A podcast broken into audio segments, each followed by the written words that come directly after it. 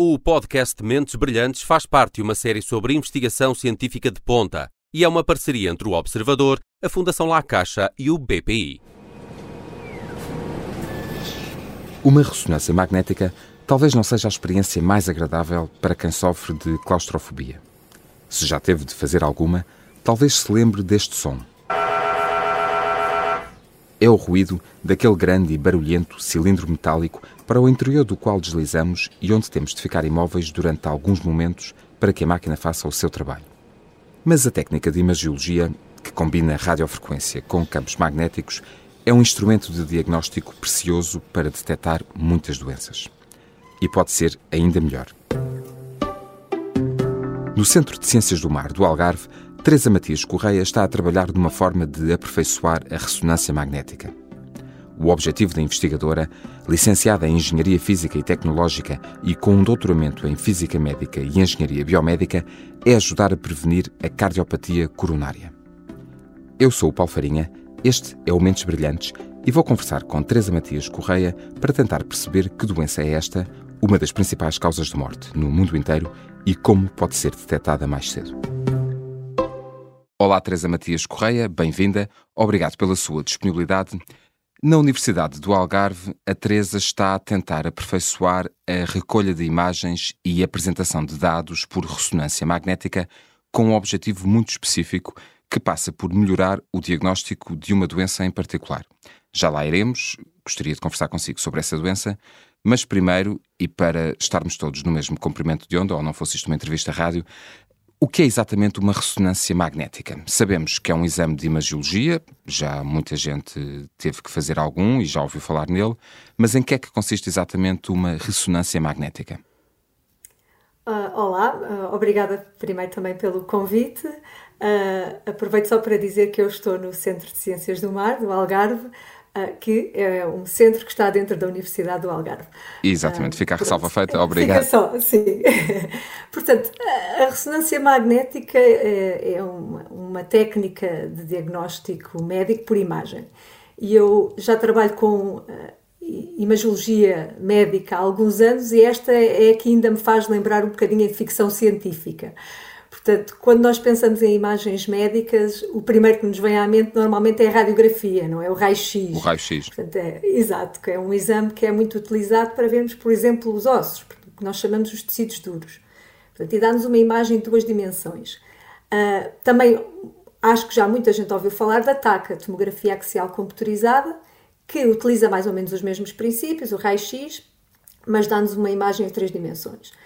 Quando nós queremos ver os tecidos e há, outros, e há uma série de outros eh, com que, com que muita gente já se cruzou, uma ecografia, uma angiografia, Exato. até um PET, que, que, é uma, que é um exame mais específico ainda. Exatamente, há uma grande gama de técnicas de imagem médica.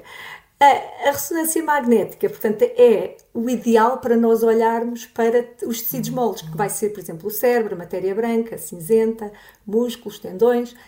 E esta não utiliza radiação, portanto, é uma das vantagens, também é uma técnica não invasiva. Portanto, como eu tinha dito, é uma técnica de diagnóstico. O que esta técnica, a diferença é que vai utilizar ímãs, que são muito fortes, ondas de radiofrequência e um computador que nos vai permitir gerar estas imagens. Estas imagens eh, que são, no fundo, fatias eh, da zona do corpo que se pretendem, eh, que se pretende ver em detalhe, não é verdade?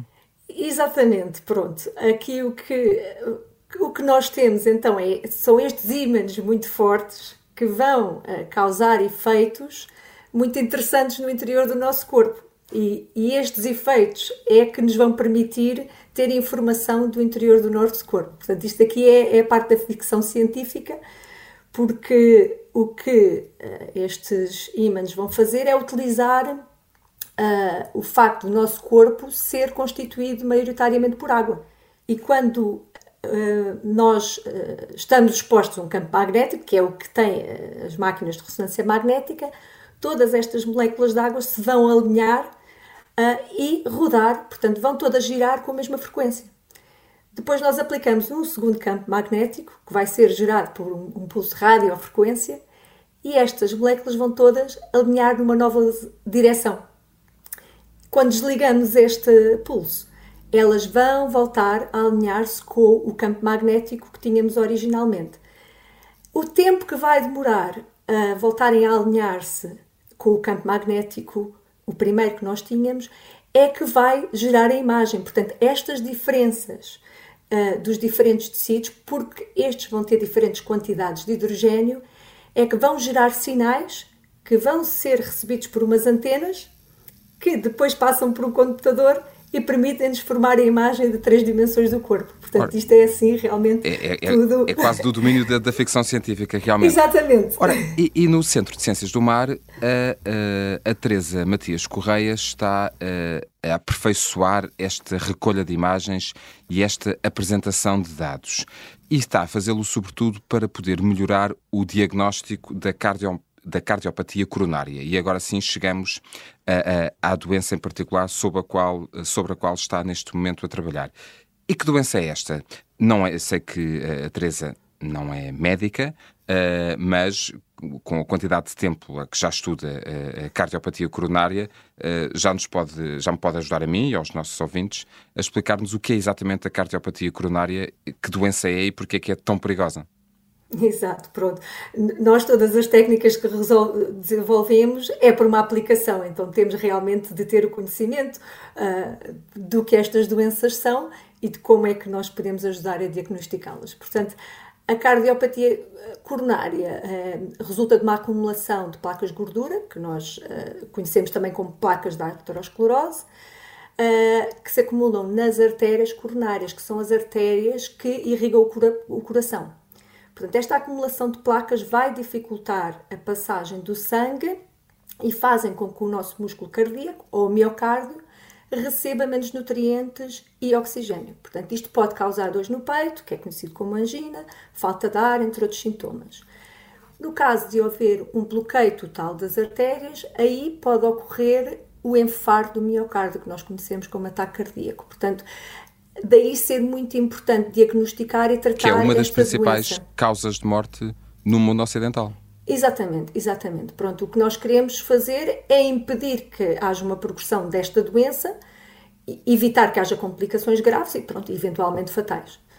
Ora, e como é que atualmente se diagnostica esta cardiopatia coronária? Qual é o, o principal método de imagiologia uh, que, que, é utilizado habitualmente uh, pelos, uh, pelos profissionais de saúde? Portanto, no caso de haver um alto risco de um infarto do miocárdio, a técnica que é utilizada a referência para detectar uma obstrução das artérias coronárias é a angiografia coronária. Portanto, é um método invasivo que utiliza também a radiação raio-x uh, e que nos permite então ver se há alguma obstrução ao nível das grandes artérias. Uh, uma desvantagem desta técnica é que não nos permite olhar para os vasos sanguíneos mais pequenos, aquelas ramificações das artérias coronárias. E isto é muito importante porque mais de 50% dos pacientes que têm estas dores no coração, no, no peito, não é? A angina, muitas vezes são submetidos a este procedimento invasivo, mas não apresentam uma obstrução significativa das artérias coronárias. Porque a angiografia não, não apanha, não permite ver essas artérias mais pequenas. Exatamente, exatamente. E muitas vezes esta angina, a dor no peito, é causada por restrições do fluxo sanguíneo nestes vasos mais pequenos. E porquê é que, e indo agora ao encontro diretamente da, daquilo que a, que, a, que a Teresa está a tentar desenvolver, e porquê é que a ressonância magnética se torna um método mais eficaz para detectar a doença? Justamente porque permite, se tudo correr bem, uh, detectar, uh, visualizar com mais precisão essas artérias mais pequenas e desta forma detectar a doença mais precocemente? Exatamente, portanto, com a ressonância magnética cardíaca mais especificamente a de perfusão, que é a técnica que nós vamos utilizar e que já estamos também a utilizar neste momento, uh, permite-nos de uma maneira não invasiva uh, olhar para uh, alterações na perfusão de, a nível microvascular e macrovascular, portanto, das grandes artérias e também dos vasos sanguíneos mais pequenos. E como é que como é que pretende fazer isso? O que é que está a desenvolver? Uh, que, que, que, método é esse que, uh, que a Teresa está a desenvolver no Centro de Ciências do Mar do Algarve, uh, justamente que permitirá mudar não só a forma como os dados são recolhidos, mas também a forma como os dados são apresentados. Exatamente. Portanto, se calhar começo por dizer o que é que realmente já é feito agora e todas as dificuldades que existem presentemente. Portanto, e, porque, a... e, justamente por isso, e porque, é que, é, e porque é que precisam ser melhoradas, exatamente. Exatamente, é, é isso. Portanto, a, a ressonância magnética cardíaca de perfusão já é utilizada em alguns centros clínicos, mas ainda é vista como uma técnica um pouco complexa e, e maioritariamente utilizada em centros altamente especializados. Mas pronto, esta técnica permite-nos então uh, avaliar o fluxo sanguíneo através do coração, do miocárdio. Portanto, permite ver se o coração está a receber o sangue que precisa para funcionar eh, e para enviar também o sangue para todo o corpo. Pronto. Com esta técnica, eh, nós geramos muitas imagens, portanto, vamos fazer um vídeo da primeira passagem do sangue que é realçado por um agente de contraste. Um, dos desafios aqui é que esta passagem, esta imagens que nós eh, adquirimos, acontece tudo em menos de um minuto. Então quer dizer que temos de obter muita informação em pouco tempo e para isso vamos ter de sacrificar alguma coisa.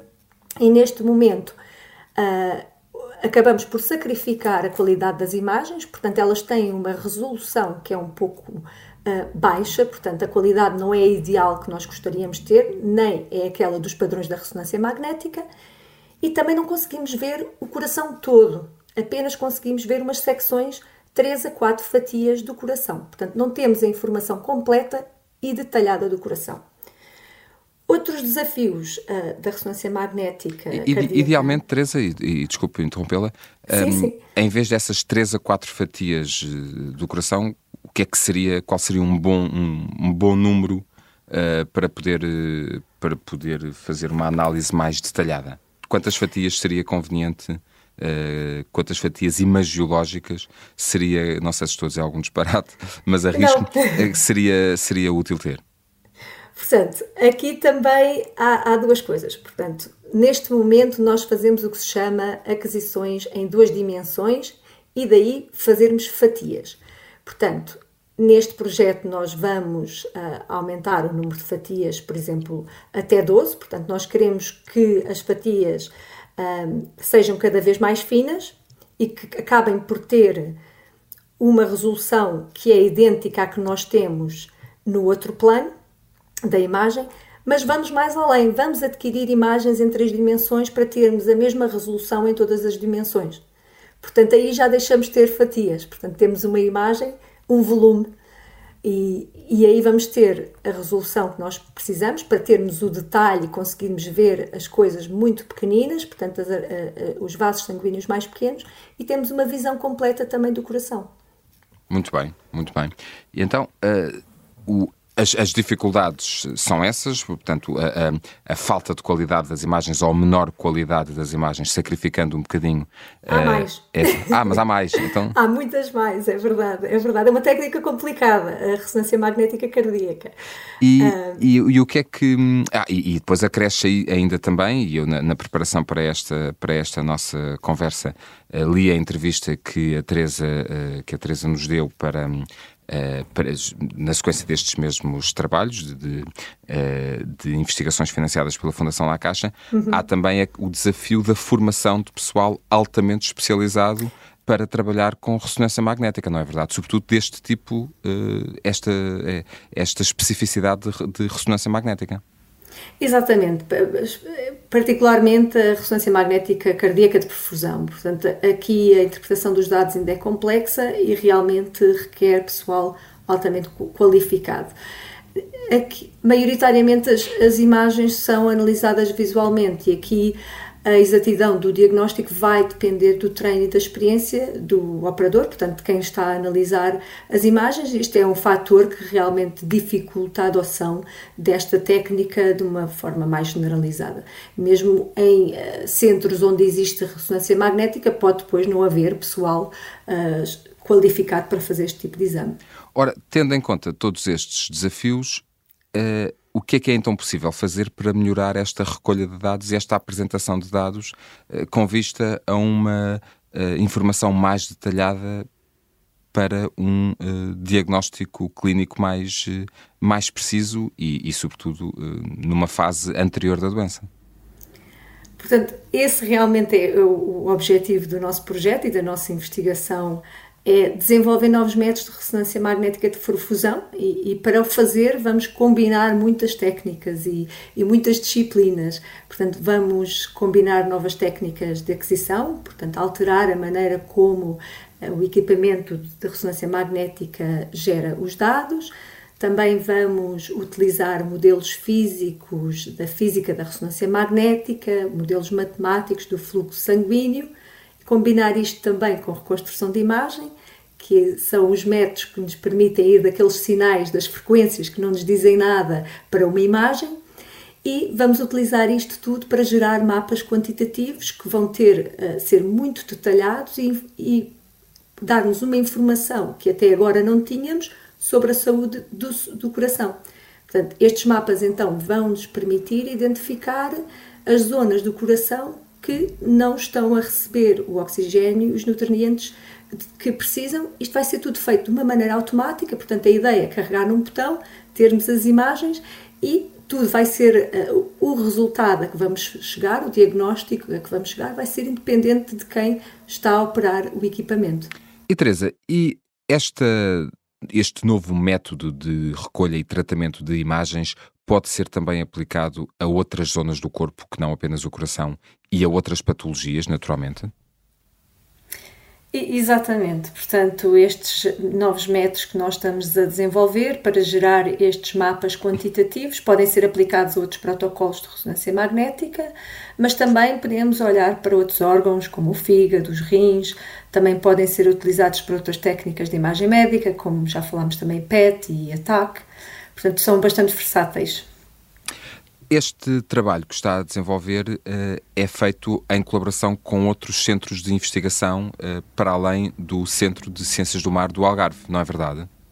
Exatamente, até porque realmente, como o nome diz, Centro de Ciências do Mar, se calhar não é o sítio ideal para fazer investigação com ressonância magnética. É, é o então... sítio onde, onde esperaríamos encontrar biólogos a investigar, uh, enfim, os muitos desafios que, que, uh, que o fundo do oceano uh, nos, nos coloca, mas é justamente aí que, que está, que, que, a Teresa, que é licenciada em Engenharia Física e Tecnológica e, e, com experiência em Física, Matemática, em Engenharia e Programação, é a partir daí que está a, a tornar e que espera também tornar essa zona do país um centro de referência, e corrija-me se eu disser algum, algum erro, um centro de, de referência em investigação em bioimagem, não é verdade?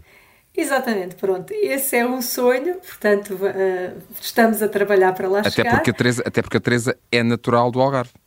Exato, Exatamente, eu sou natural de Olhão, uh, tive bastantes anos fora e agora voltei para cá com esse objetivo de, de, trazer estas técnicas de ressonância magnética e outras de bioimagem que realmente aplicamos ao estudo da biologia marinha uh, para aqui.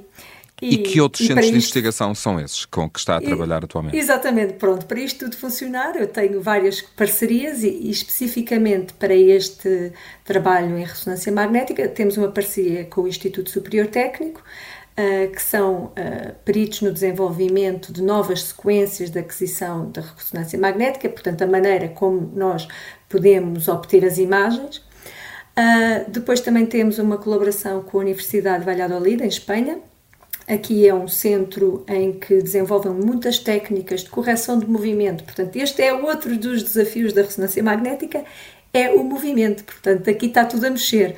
Há respiração, há movimento cardíaco e o, presentemente a maneira como se adquirem as imagens é o paciente tem de suster a respiração. É tudo feito em apneia, o que é bastante O que é um complicado. desafio ainda maior para, para já, já, estar dentro de uma máquina daquelas não é a coisa mais fácil do mundo para muita gente. Ainda Exato. ter que suster a respiração, sobretudo se forem pessoas com outras comorbilidades ou já com alguma certa idade, hum, enfim, suster a respiração não é a coisa mais agradável de ter que fazer. Exatamente, então também estamos a trabalhar nesse sentido para fazer com que o exame seja mais confortável para o paciente. Então estamos a desenvolver métodos, que permitem que o paciente esteja a respirar de uma maneira normal, sem tentar a, apneia, e nós então aplicamos métodos em que vamos estimar o movimento respiratório e também corrigi-lo. Portanto, este é o trabalho que estamos a fazer em colaboração com a Universidade de Valladolid. E finalmente temos o Centro Nacional de Investigações Cardiovasculares em Madrid, que tem acesso aos pacientes, é o equipamento de ressonância magnética, onde podemos testar uh, estes métodos em modelos animais e também em pacientes. Muito bem. Um, Teresa Matias Correia, eu quero lhe desejar felicidades para a continuação do seu trabalho. Uh, espero que dentro de alguns anos uh, o Algarve o sul do, o sul do país, o Algarve e, Faro em particular, onde está sediada a Universidade do Algarve, possa tornar-se verdadeiramente uma referência mundial em, em, em bioimagem. Um, até lá, Quero desejar-lhe muito boa sorte e muitas felicidades para a continuação do seu trabalho e esperamos e esperemos que uh, este novo método de detecção uh, e tratamento de imagens uh, possa vir ajudar a médio prazo os doentes, os profissionais de saúde, os cardiologistas, numa, num diagnóstico precoce da cardiopatia coronária. Muito obrigado e muitas felicidades. Muito obrigada. Espero bem que seja tudo assim mesmo também. Obrigada. Teresa Matias Correia é especialista em ressonância magnética aplicada a problemas cardíacos.